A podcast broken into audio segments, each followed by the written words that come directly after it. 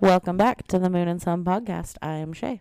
And I'm Nick. And today I will be telling you about Hera with side stories about Echo and Narcissus. And Nick will be talking about graveyard goodies. Ooh. oh, we're so weird. Okay, Hera is the goddess of marriage, women, and family, and the protector of women during childbirth. She also had power over the skies and could bless the people with clear skies or curse them with storms. In Greek mythology, she is queen of the 12 Olympians and Hold Mount up, hold Olympus. Who curses with storms? She can also do that. Who? Hera. Hera. Mm-hmm.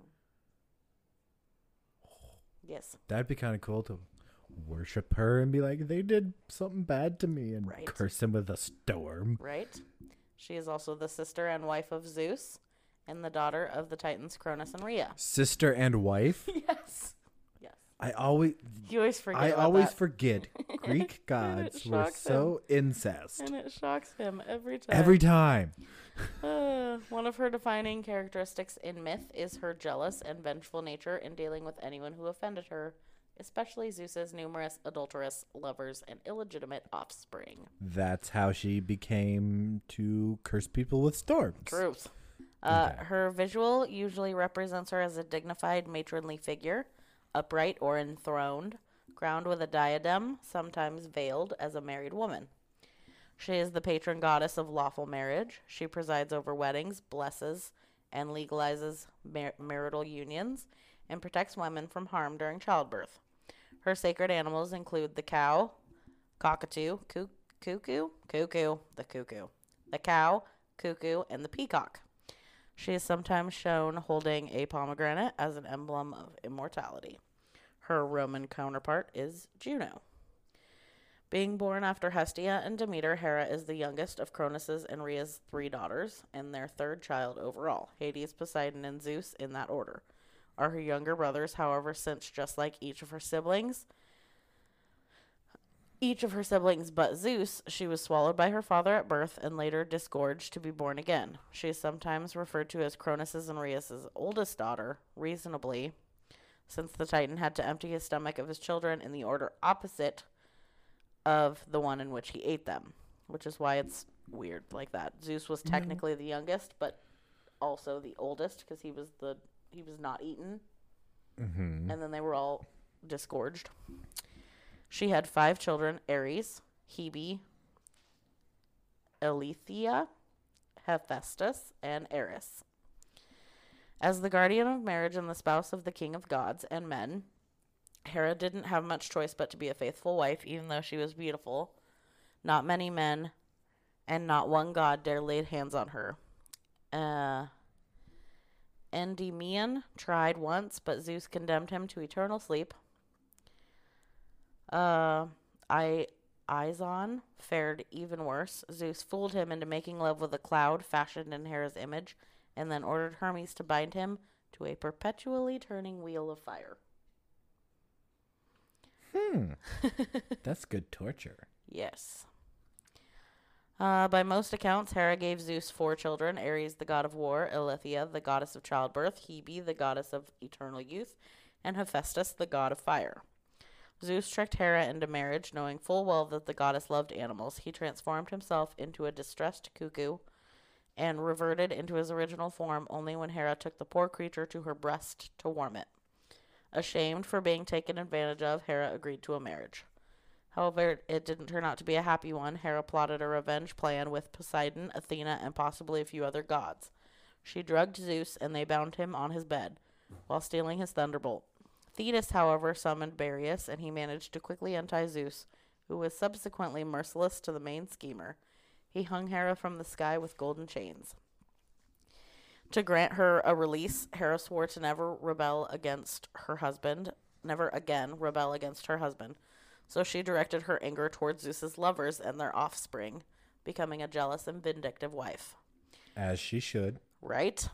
Hera and the things done to some of Zeus's lovers. She tricked Semele into forcing her lover, which she knew was Zeus, to reveal himself before her in all his glory, since humans can't look upon at gods without incinerating. Semele perished into thin air. She later turned Callisto into a bear after the latter gave birth to Zeus's child Arcas. After some time, just as Arcas was about to unwittingly kill his mother, Zeus placed Callisto and her son in the sky as the constellations Ursa Major and Ursa Minor, the big and little bear. Lo was one of the mortal lovers. She was a priestess of the goddess Hera in Argus. Zeus noticed Lo and, of course, began to, to desire her. She initially rejected Zeus's advances until her father threw her out of his house on the advice of oracles. Then Zeus enveloped himself in a dark cloud in order to seduce her. According to some stories, Zeus then turned Lo into a heifer in order to hide her from his wife. But the deception failed, and Hera begged Zeus to give her the heifer as a present which having no reason to refuse, he did. She then sent Argus, who had 100 eyes, to watch low and prevent Zeus from visiting her, and so Zeus sent Hermes to distract and eventually slay Argus. According to Ovid, he did so by first lulling him to sleep by playing the panpipes and telling stories. Zeus freed Lo, still in the form of a heifer. Heifer. Heifer.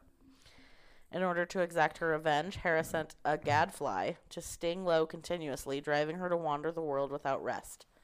Finally, she escaped to Egypt, where she was restored to human form by Zeus.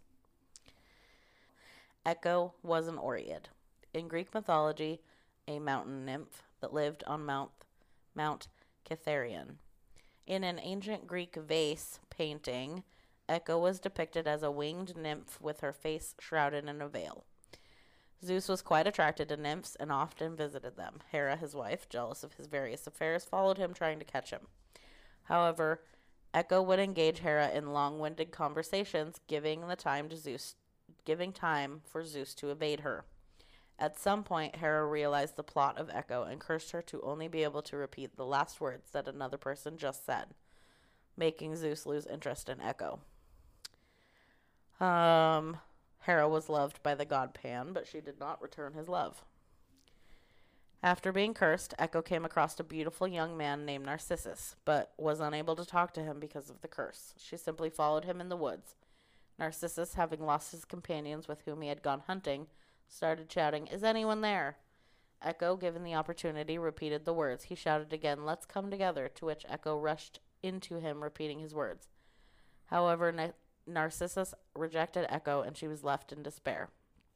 Narcissus came across the lake and there he fell in love with his own image, causing his death. Unable to move, Echo mourned for him and eventually died away herself, leaving only her voice behind.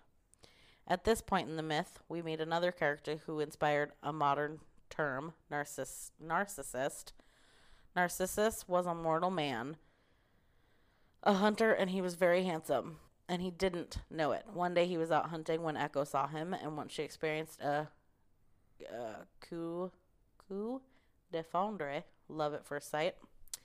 Um, after being rejected by Narcissus, Echo was heartbroken and could could do nothing but turn and flee. From that day on, she haunted lonely spots and pined for her love. This was not the last time she would be she would see she would see her beloved Narcissus. Tragedy abounds in Greek myths, and so does retribution. Nemesis, goddess of revenge, learned of Echo's heartbreak and Narcissus's cruel rejection, and she decided to teach the vain human a lesson. On a hot summer's afternoon, she lured him to a pool to drink. When he leaned over the pool, that's what he saw a young, virile, beautiful man. It did not occur to Narcissus that he had fallen for his own reflection. He stared at the pool That's until he withered away. Oh, um, his final words to himself in the pool were, Oh, marvelous boy, I loved you in vain. Farewell. And Echo, who had been watching and lounging and wishing, longing and wishing, could say nothing but farewell. With her love gone forever, she wasted away. Poor Echo, cursed for following her king's orders, robbed of her right to a voice, a mind of her own, capable of great love, but I'm unable to express it shunned, rejected, and alone. And Narcissus, having faded away, and in his place grew a yellow and white flower, the aptly named Narcissus flower, which we know today as the daffodil. Oh, Hera and her meddling in childbirth. Hera kept her daughter Eileithyia from attending the birth of Apollo, postponing it nine days and nights. Additionally, she chased Leto relentlessly until she searched for a safe place to birth her children. Listen to the Apollo episode for more about that.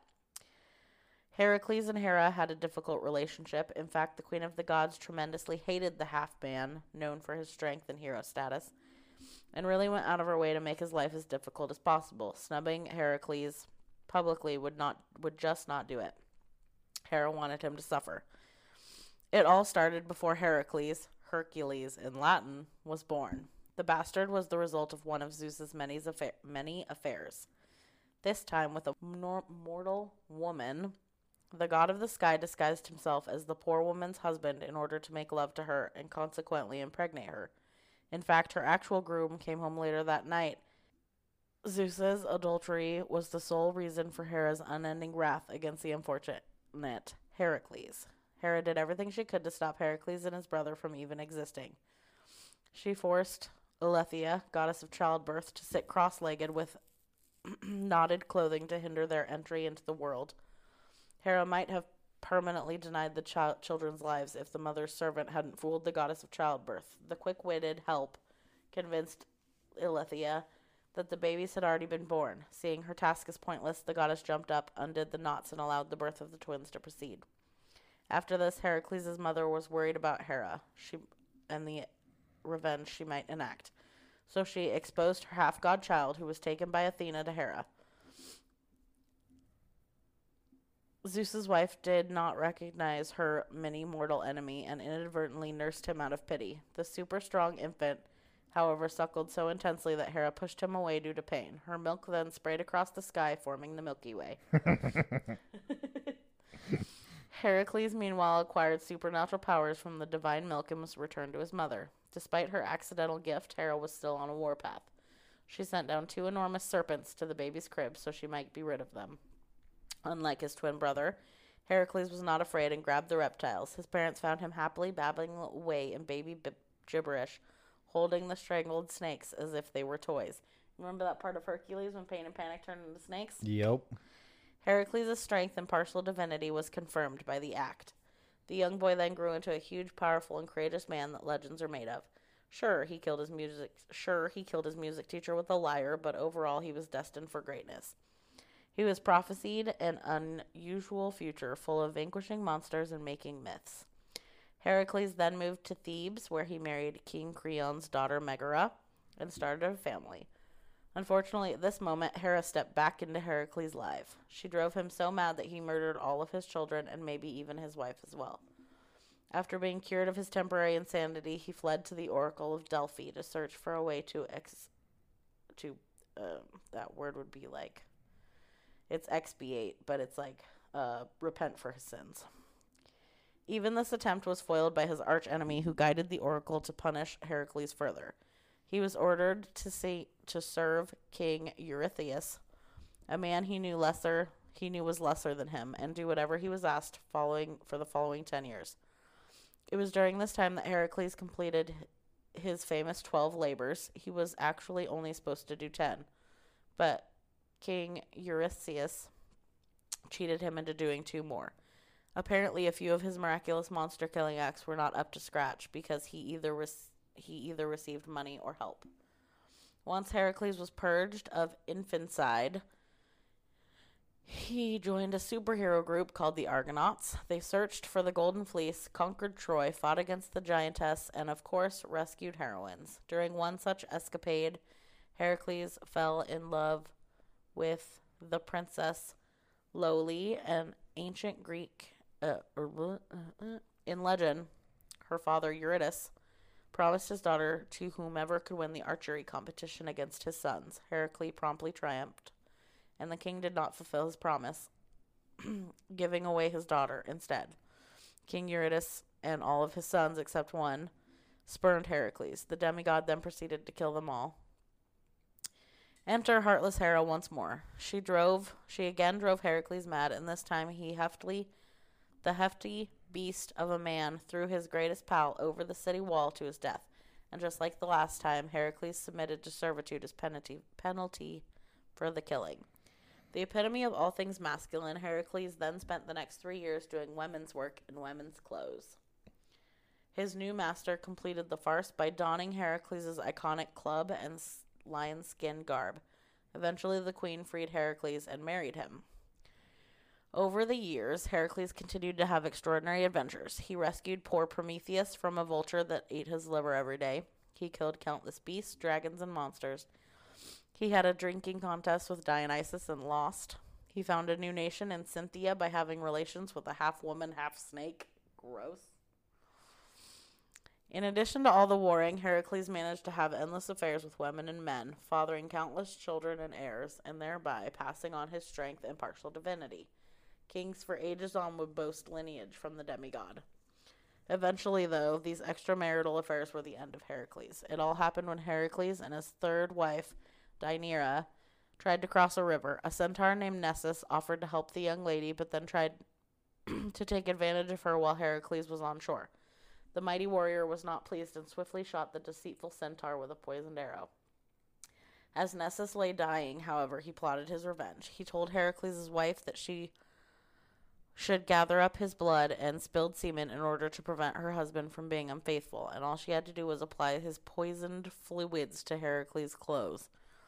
Eventually, when Deianira suspected that Heracles was enamored with Loli, she inadvertently followed through with Nessus's lethal plan. She soaked Heracles' clothes in the blood and gave the item to his servant to deliver to him. Heracles put it on and was immediately in torment. The poison burned the flesh from his bones. Heracles, the, Heracles then chose to die on a pyre to end his suffering. After the flames ate away his mortal body, all that remained was immortal and divine.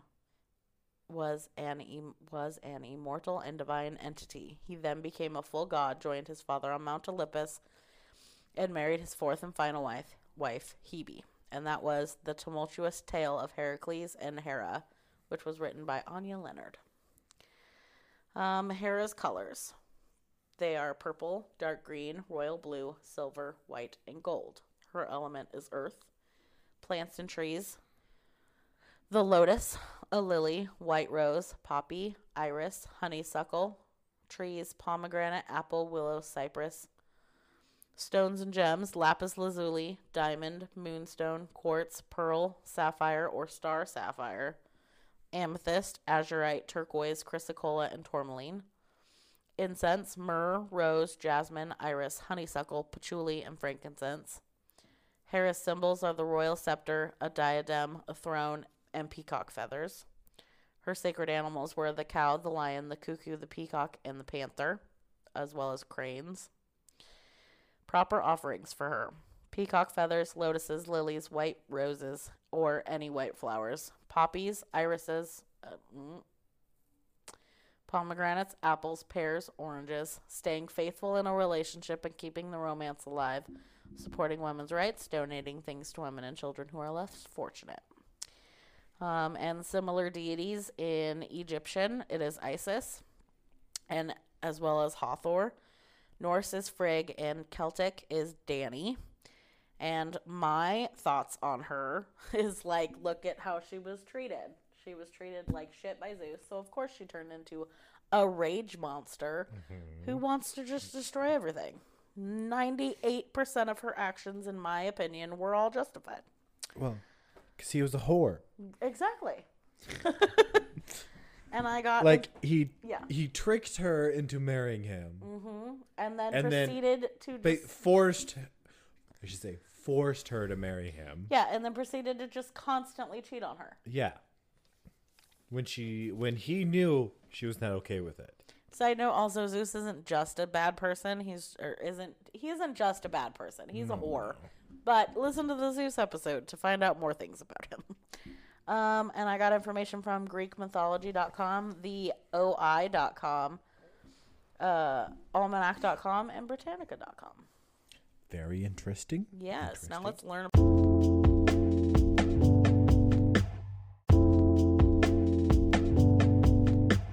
About graveyard goodies. Yep. Graveyard goodies. Oh, well, let me turn on my light here. Yeah. I love it. I know it's so handy. I was like, that'd be perfect. It is perfect. Instead of you using the flashlight on your shoulder to try to read. Graveyard materials are exactly that materials collected from a graveyard. These things are used to connect the spirit of the deceased person to your working and Utilize their abilities or attributes to boost the power of your spell. When a grave is considered important or spiritual in some way, it's a common practice for witches to collect moss from headstone for luck or magic. Even non witchy people will often visit the graves of famous, powerful people to take a souvenir, like a pebble or dead flower, to act as good luck charms or for more intentional purposes. Like Marie Laveau's grave. Yes, I would love to see me, her grave. Mm-hmm.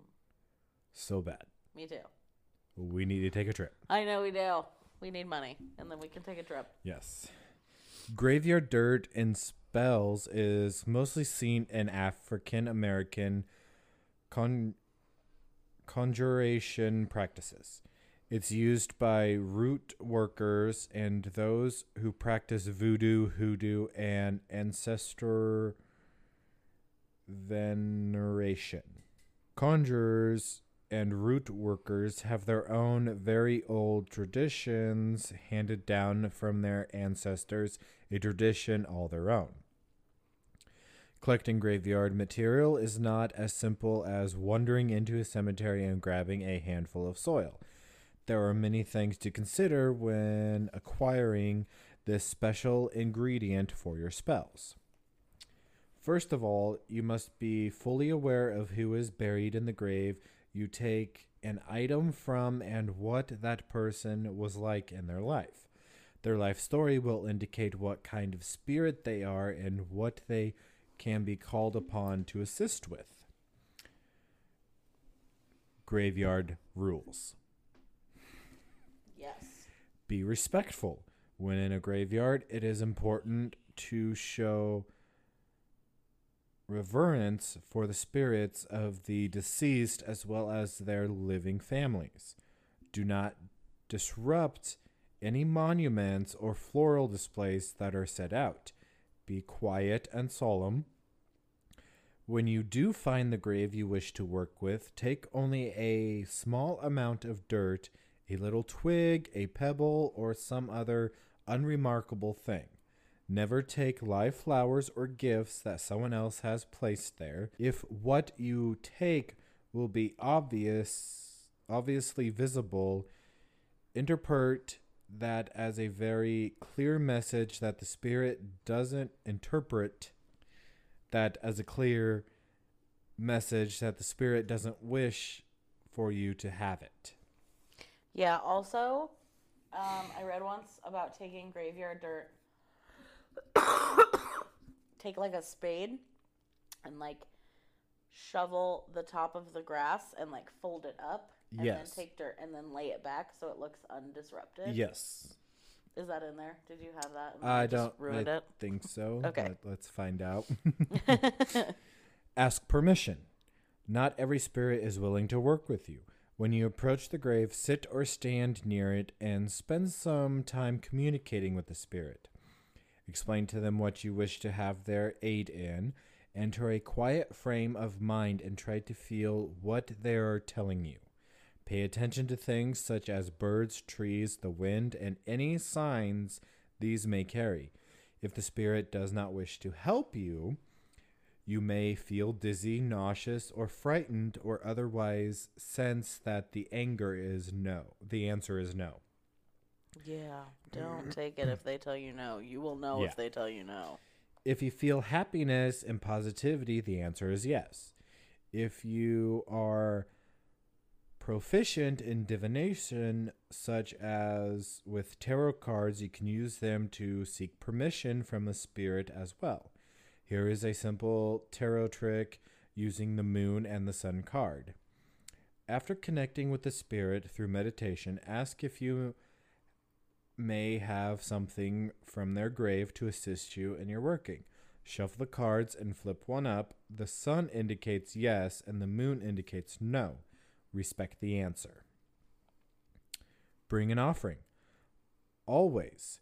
This can be a drink to pour on the ground, flowers, special coin, crystals, or jewelry. You must always repay a spirit for their attentions.